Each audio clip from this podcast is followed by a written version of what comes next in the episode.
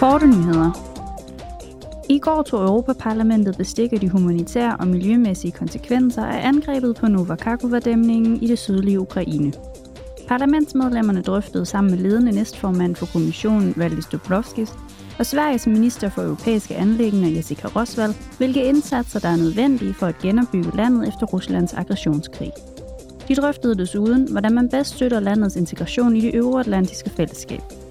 Valdis Dombrovskis sagde følgende på plenarforsamlingen i Strasbourg. Uh, it is clear that Det er klart, at investeringer i Ukraines genopretning og genopbygning ikke kan vente til krigen er slut. I mange regioner kan vi begynde nu.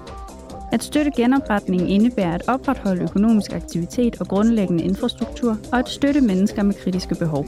Det er alt sammen afgørende for den hårdt tiltrængte stabilitet og vækst.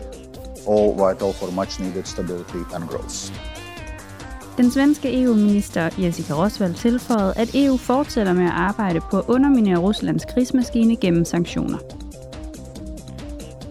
Under plenarforsamlingens åbning understregede formand for parlamentet Roberta Metsola, at rådet endelig er nået til enighed om en fælles tilgang til vigtige migrations- og asylsager. I den forbindelse sagde hun følgende. I am convinced that we can find a way forward. Jeg er overbevist om, at vi kan finde en løsning, og at mennesker rundt omkring i Europa forventer, at vi finder en, der er retfærdig og medmenneskelig over for dem, der har behov for beskyttelse, bestemt over for dem, der ikke er berettiget, og hård over for de menneskesmuglere, der udnytter de mest sårbare. exploiting the most vulnerable.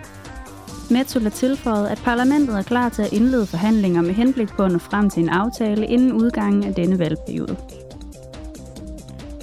I morgen vil udvalget om miljø, folkesundhed og fødevaresikkerhed stemme om et udkast til en forordning, der vil indføre juridisk bindende EU-mål for at genoprette Europas ødelagte økosystemer inden 2050.